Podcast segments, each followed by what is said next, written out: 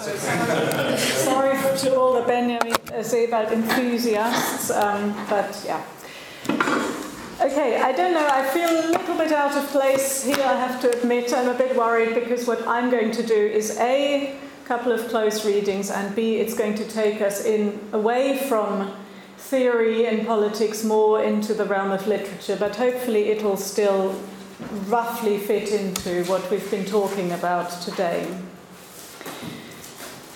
So, one recurrent term in Benjamin's work is the notion of Rettung. Rettung can be translated as rescue from imminent danger, or in a more abstract theological sense, as salvation, deliverance, or redemption. In Benjamin's work, Rettung broadly relates to three aspects of his thought an epistemological, a theological, and a literary critical dimension. It's a term which recurs across Benjamin's work from the early 1920s right through to the very late texts of 1940. And given that this was a period of crisis for Benjamin on both a political and a personal level, the notion of Rettung takes on a certain poignancy. Is Rettung, particularly in its theological dimension, a term which can still be used in the present day for Benjamin? Or does its use in Benjamin's works bring out the aporia, the anachronism which is associated with this idea in modernity? In this limited time I've got today, I'm going to just touch on a handful examples and I'll focus on two of Benjamin's texts in particular. First of all, Benjamin's essay on Goethe's Die Wahlverwandtschaften, or elective affinities, written in the early 1920s, and second, a little novella he wrote a decade later in 1932. Storytelling, I'm going to argue, is a mode which allows Benjamin to explore both the enduring importance and the limits of Rettung in modernity, in ways which also underpin his later politico theological models of revolution. So, in Jewish and Christian theology, Rettung, rescue, is synonymous with salvation and redemption, and this meaning is carried through into the historical philosophy of the 18th and 19th centuries, so Lessing, early Romanticism, and so on. It's also then carried all the way, of course, through into the Weimar Republic, which, as we've already heard, saw a revival of messianisms of different kind. Another line of tradition, however, is Rettung as a form of literary criticism. In the Enlightenment, Rettung was the name for a particular form of enlightened critical practice designed to combat prejudice and misunderstanding. The young Lessing, for example, wrote a series of so called Rettungen in which he criticized the misappropriation of classical writers such as Horace. Benjamin takes his cue from Lessing's project. His essays on literature often have a dual, both critical and ethical charge. Rettung here stands for the project of defending writers or works or genres against neglect, misinterpretation, or ideological appropriation. This, for instance, comes to the fore in Benjamin's essays on Hebel and Walser, and in his larger project on Baudelaire, where, as he spells out in his notes, a critical rereading of Baudelaire's poetry must be complemented by an equally critical revision of existing Baudelaire scholarship. And this approach is already at work in Benjamin's professorial dissertation on German Baroque tragedy, another neglected genre for Benjamin that, that he's trying to revive. In his Trauerspielbook, Rettung is contrasted with Würdigung or appreciation, a term which for Benjamin sums up a historicist brand of scholarship which sees the artwork as the product of its times and which, by implication, for Benjamin at least, presents the course of history itself as necessary, inevitable, and unchangeable. Benjamin's own agenda, then, is to put past works in a dialectical relationship with the present, to expose their subversive potential and salvage those moments which resonate with the present. But in the Trauerspielbook, Rettung also has a second epistemological dimension, one which Benjamin sums up as the project of a Rettung der Phänomene, a rescue of the phenomena. As he outlines in, in the epistemocritical preface, the Vorrede, the aim of his own method here is to abstain from generalizing frameworks of ideas which try to subsume the other and the particular. A particular focus of this non totalizing approach, he argues, are objects. Objects which need to be rescued from the grip of instrumentalizing reason. And this is a stance that Benjamin sees embodied in Baroque Trauerspiel. Because as he argues, this salvaging, non totalizing stance is that of the melancholic. He writes, Melancholy betrays the world for the sake of knowledge, but its enduring immersion envelops the dead things into its contemplation in order to salvage them, um sie zu retten.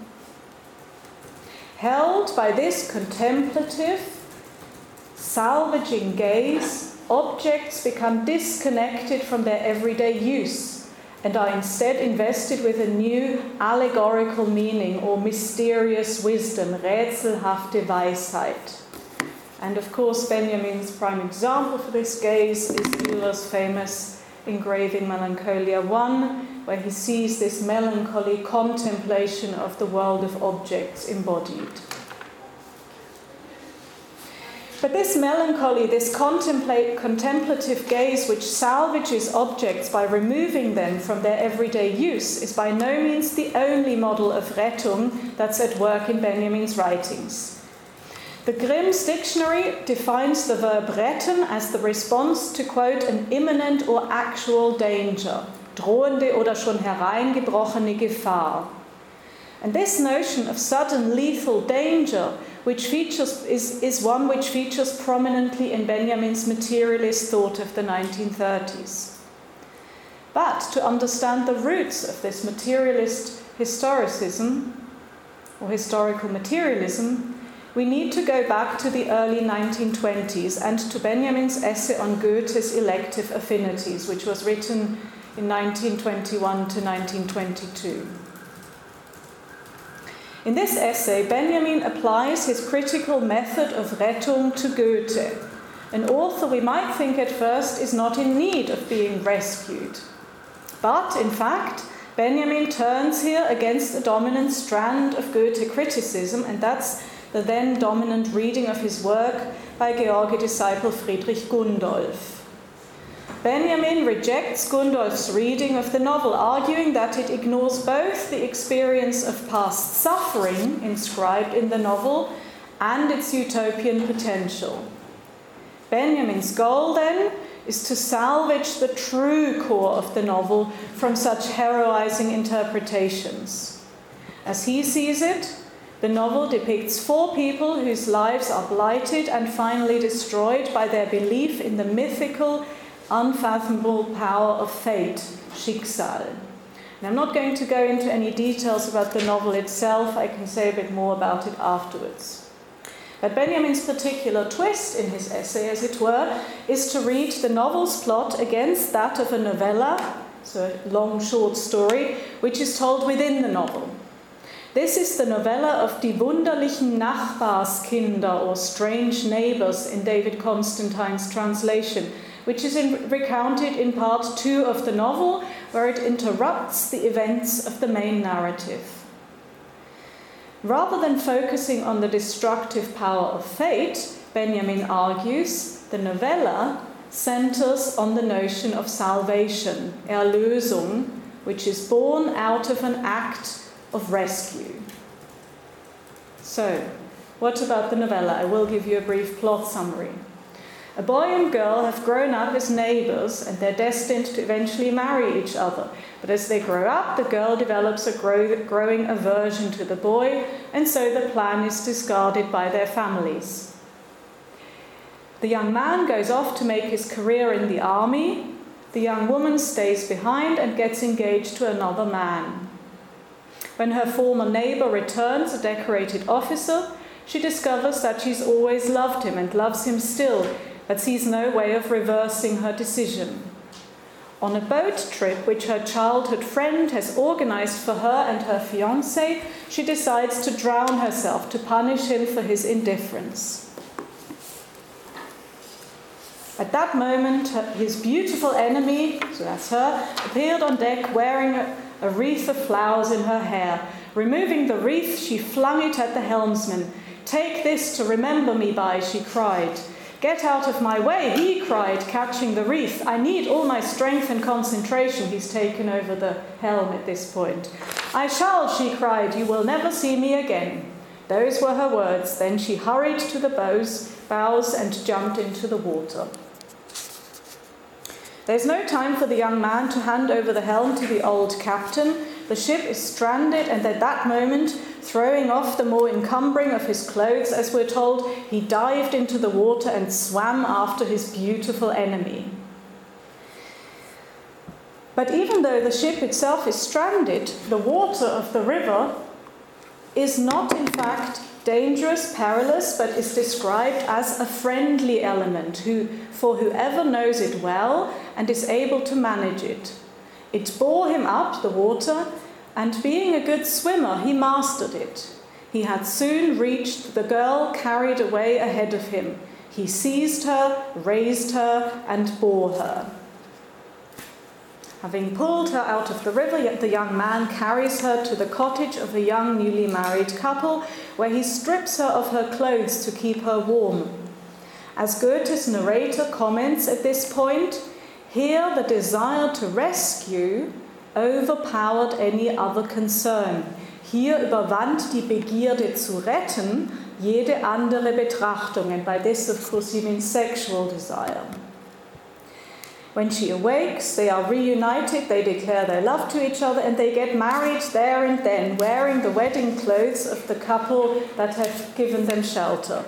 As husband and wife, they present themselves to their astonished families and ask for their blessing.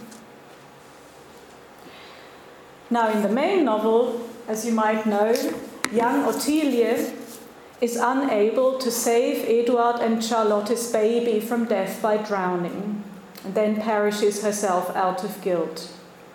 Against this backdrop, of course, the novella's story of a heroic and successful rescue, which ends in happiness for all, is a strong and poignant counterpart to the plot of elective affinities. So, what does Goethe's novella mean for Benjamin's own concept of Rettung? Unlike in Baroque drama, Rettung in Goethe's text is not a mental stance, the melancholy contemplation of the world of objects, but an impulsive action driven by a desire to save life, a desire which transcends all selfish motivations. And in this way, Rettung also becomes a key word in Benjamin's own essay. In it, Benjamin speaks of the quote, rescuing correspondences, rettende Korrespondenzen, through which the tenderly formed novella matches the novel in incomparably clear precision. Yeah? Rescuing correspondences in which the novella matches the novel. So Benjamin here applies the motif or term of rescue to our reading of the novel and its novella as a whole. Here we've got a text whose carefully woven internal correspondences set the two texts in relation to each other in ways which open up new perspectives and open up especially this stranglehold of fate that we find in the no- novel. So in Benjamin's essay, then, Rettung stands for much more than the saving of an individual life.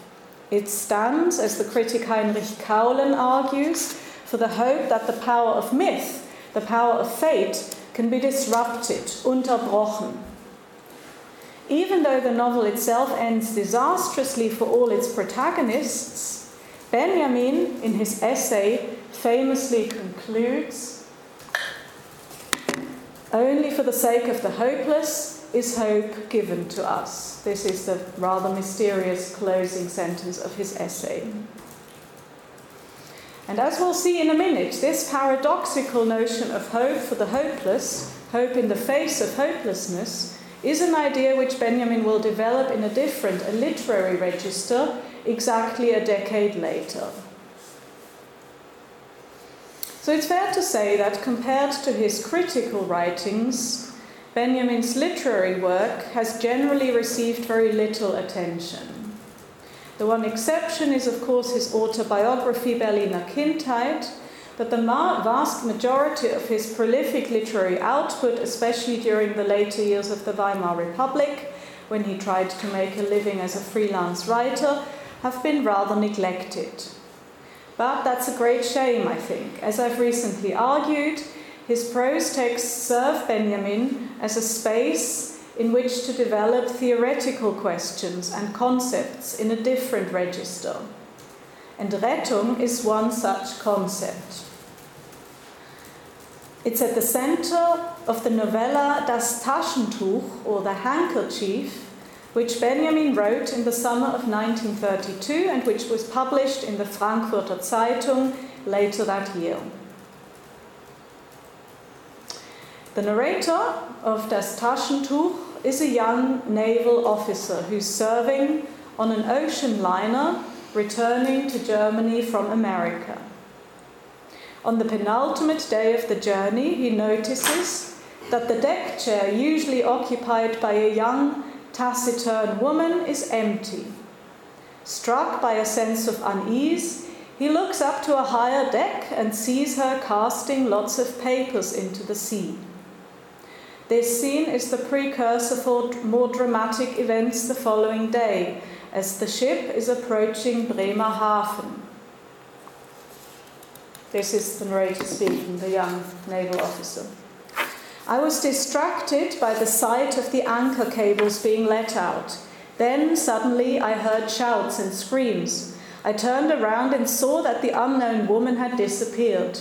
You could tell from the commotion of the crowd that she had fallen overboard. Every effort to rescue her seemed futile. Even if the engine could have been turned off immediately, the stern was not more than three meters from the quay and its movement was unstoppable. Anyone who came between the ship and the quay was lost. The parallels with Goethe's Nachbarskinder novella are striking, as are the differences. The two protagonists in Goethe's story are old friends, whereas the woman in Das Taschentuch is referred to by the narrator as the stranger, die Fremde, someone whose past and motivations are shrouded in mystery. The shallow river of Goethe's novella has become the Atlantic Ocean, and the ship, an ocean liner, which embodies the relentless destructive power of technology. What links the two texts, however, is the motif of Rettung. The text declares that in this situation, rescue is impossible, aussichtslos. And yet, then the implausible actually happened. There was someone who was willing to make the superhuman effort. You could see him straining every muscle, his eyebrows drawn together as if he were taking aim. Then he leapt over the rail. And while, to the horror of the onlookers, the whole length of the steamer moved to starboard and came to rest against the quay, the rescuer suddenly surfaced with the woman in his arms on the port side, which was so abandoned that at first no one noticed him. He had, in fact, taken aim with his entire weight and borne her down with him under the water and beneath the keel before coming back to the surface. Even more so than Goethe, Benjamin emphasizes the physicality of the, this leap, the tensing of the muscles, the concentration in his face. As implied by the repeated verb zielen, to take aim, the body becomes an instrument, a kind of weapon in the fight against technology and nature. Rettung here thus has both an instinctive and a deliberate component. The officer takes the plunge despite the hopelessness of the situation and succeeds against the odds. So far, so good. But what about the title of this short text? What about the eponymous handkerchief? Well, this little object, in fact, plays a crucial role, not just within this story that I've just summed up to you, but also on a more abstract theoretical level. Benjamin's novella takes the classical form of a Rahmennovelle, a frame novella. So we've got here a story told within a story. The story of the rescue is recounted to another unnamed first person narrator by a captain who witnessed this incident when he was himself a young officer. So the captain telling this story with hindsight, so the first person narrator you've got here is the captain speaking to the other narrator with the hindsight looking back several decades. Looking at the excerpts I've shown you so far, we might assume that this young officer is only the witness of this courageous rescue attempt. But in fact, it's only at the end of the novella that we find out that the young officer, our storyteller, is in fact the hero of his own tale. And this connection is established through the object of the handkerchief. The first time the young officer makes contact with the young woman on the deck, it's when he picks up a handkerchief she has dropped. As he returns it to her, he remembers. I heard her say thank you in a tone that suggested I'd just saved her life. This is the next quotation. The rescuing of the handkerchief prefigures the saving of human life. She thanked me as if I'd just saved her life. More importantly, in a kind of chiasmic construction, the actual dramatic moment of rescue is then related back to the handkerchief. The captain relates the story told to him afterwards by the woman's courageous saviour. As I held her, he told me later, she whispered, Thank you, as if I'd just picked up her handkerchief. So, just to clarify, thus far in the story, the voices of the captain slash young officer and the woman saviour who is speaking here have remained separate. They're two different voices. It's only right at the end of the story, in which the captain has finished recounting this memory, that we realize that it was in fact him who happened to be the hero of this rescue. As the captain's ship departs from our first narrator, he has just told his story, our narrator sees him waving the same handkerchief which also featured in the story and which the beautiful stranger must have obviously given to her Saviour after he saved her life. So, this twist, this surprise at the end, which in fact is quite typical of Benjamin's little novellas that he published in newspapers in the late 20s and early 30s, this twist is only possible because of Benjamin's cunning use of narrative perspective. So, just to remind you then of the passage in question, We've got a movement here from a first person narrator to an impersonal man or one witnessing this incident. The actual experience of taking the plunge cannot be recounted in its moment as it happens, it seems. So it's at that moment of the leap that the narrative shifts from the I to a man and is looking on. Tellingly, tellingly, the only emotion recounted at that moment is the entsetzen, the horror of the onlookers, not the emotion of the actual rescuer. What happens under the water is only recounted with hindsight, and the sequence of actions is separated from the main clause by dashes. It's only after they've re emerged to the surface that the narrative switches back to the first person but of course with the conceit that someone else is talking at that point. So, the way Rettung is depicted, or perhaps not depicted, in this novella is highly revealing when it comes to assessing its place within Benjamin's thought as a whole. Unlike in Goethe's text, Rettung here is cast not only as dangerous or heroic, but as impossible and yet as something which has to be undertaken nonetheless. This type of rescue seems, of course, worlds apart from the scenario of rescuing contemplation as Benjamin describes it in his Baroque book. And yet, there are also some lines of continuity here. And these continuities specifically concern the world of objects. As in Die Wahlverwandtschaften, Rettung here takes on both a literal, a physical, and a more abstract or conceptual dimension.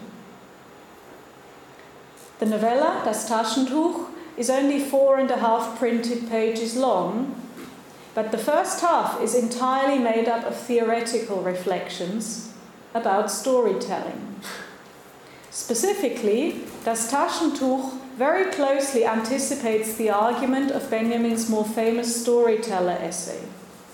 As the narrator of Das Taschentuch muses, storytelling has died in modern times, you know the argument, because there's no longer room, room for the kind of productive boredom which accompanied traditional crafts such as weaving and spinning. The storyteller had a particular role in these traditional communities. He is, quote, einer der Rat weiß, someone who gives advice. As the narrator adds, in modern times, wir aber wissen von unseren Sorgen nur zu stöhnen, zu jammern, nicht zu erzählen. So in modern times, we can't narrate our sorrows, we can only groan and moan and complain. Life is full of sorrow and sadness, but this needs to be put into words. This, however, is no longer possible because of the death of storytelling. And perhaps the young woman's despair in the story is a symptom of this. She rarely speaks, and before her suicide attempt, she throws sheets of paper into the water. Writing, the story implies, clearly doesn't help in this task of alleviating her pain. As the narrator adds, so all of these comments about storytelling are made by the narrator of the frame narrative, so to speak. So the, the same narrator who hears the story told by the captain also reflects on storytelling. As the narrator adds, this crisis of storytelling is also related to a crisis concerning the role of objects in modern life.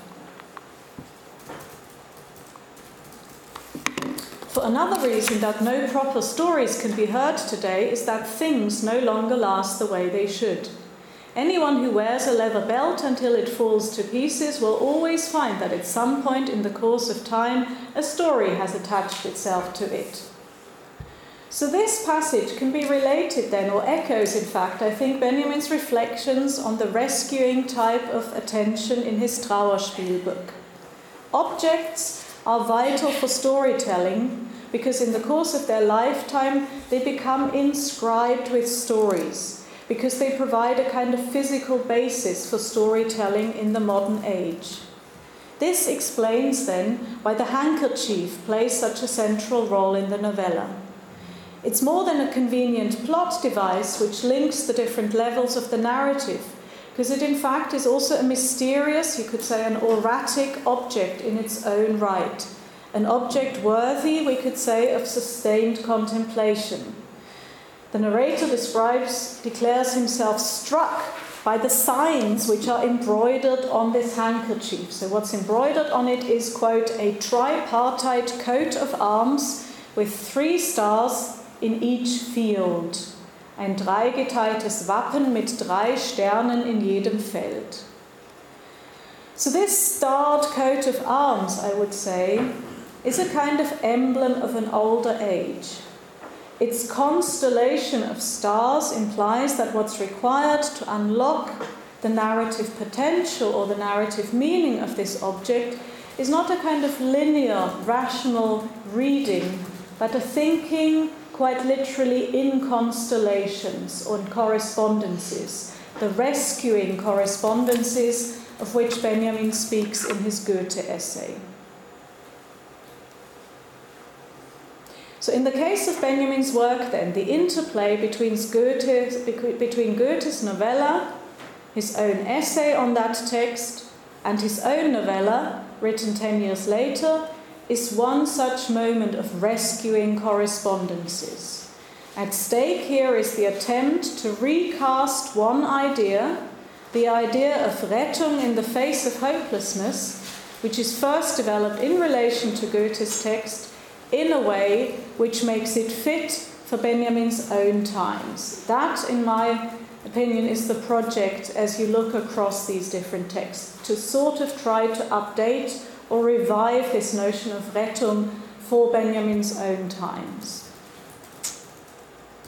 So, with this hypothesis in mind, let's briefly then, as a conclusion, turn to some of the resonances of these configurations for Benjamin's critical project of the 1930s, and in particular his historical and political writings. As Benjamin writes in the notes to his Baudelaire project, Rettung must be regarded, quote, as a literary and a political category, unquote. Indeed, indeed, seen in this political light, rescue in Benjamin's work becomes linked to revolution, to the project of overturning existing power relations and structures of oppression with the aim of rescuing both the present and the past. In this respect, Rettung is the, at the heart of Benjamin's theologically, modeled, theologically inspired model of historical materialism.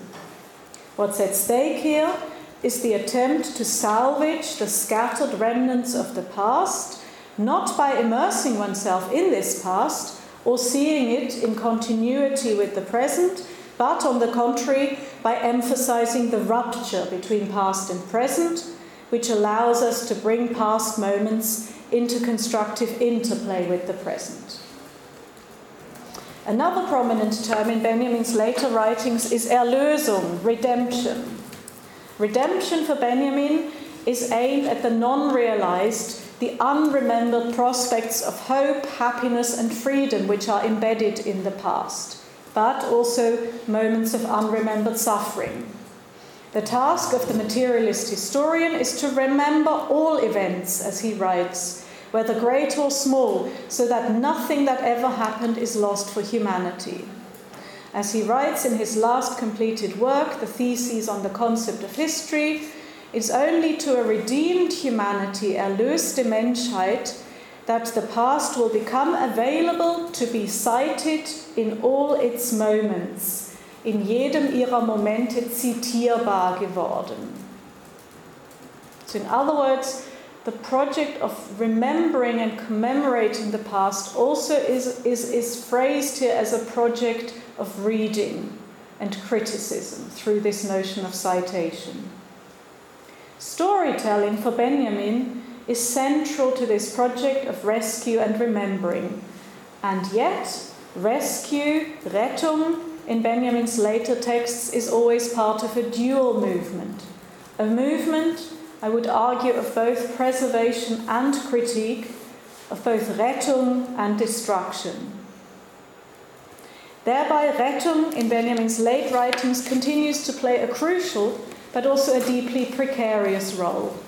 It becomes the response to the present understood as a Gefahrenkonstellation or constellation of danger, which, as Benjamin writes in the notes to the theses, quote, threatens both that which is being transmitted and the carrier of that tra- tra- tradition. So, central for the nexus of politics and theology in Benjamin's later work is the notion of rescue juxtaposed with the figure of the Sprung, or the leap, which we've seen both in Goethe's novella and in Benjamin's own story.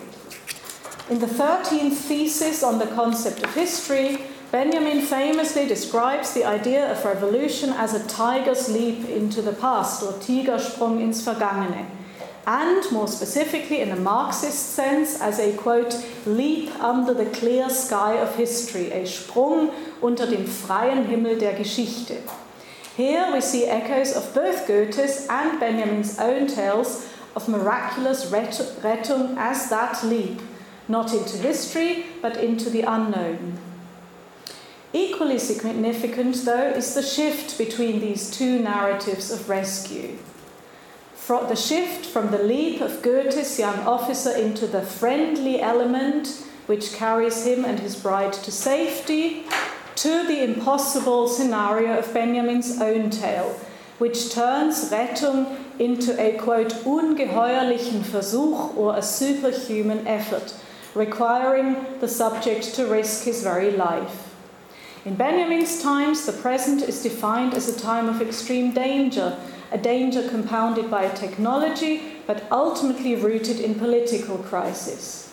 In this situation, his, his story tells us, Rettung has become impossible, and what, when it happens, it defies all laws of reason and probability. So, what are we to make of this impossible model of rescue? It would seem that Benjamin's model of Rettung, applicable though it may be to critical projects of history and literature, is ultimately inadequate when it comes to the challenges of his own times.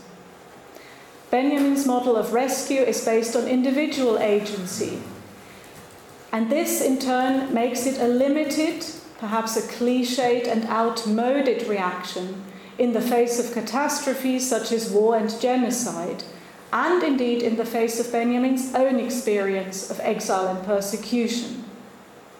Perhaps Benjamin's own political writings of the late 30s mark a turning away from this personalized individual model of Rettung as individual agency. Perhaps these writings mark an attempt to rethink agency revolution as a matter for the collective.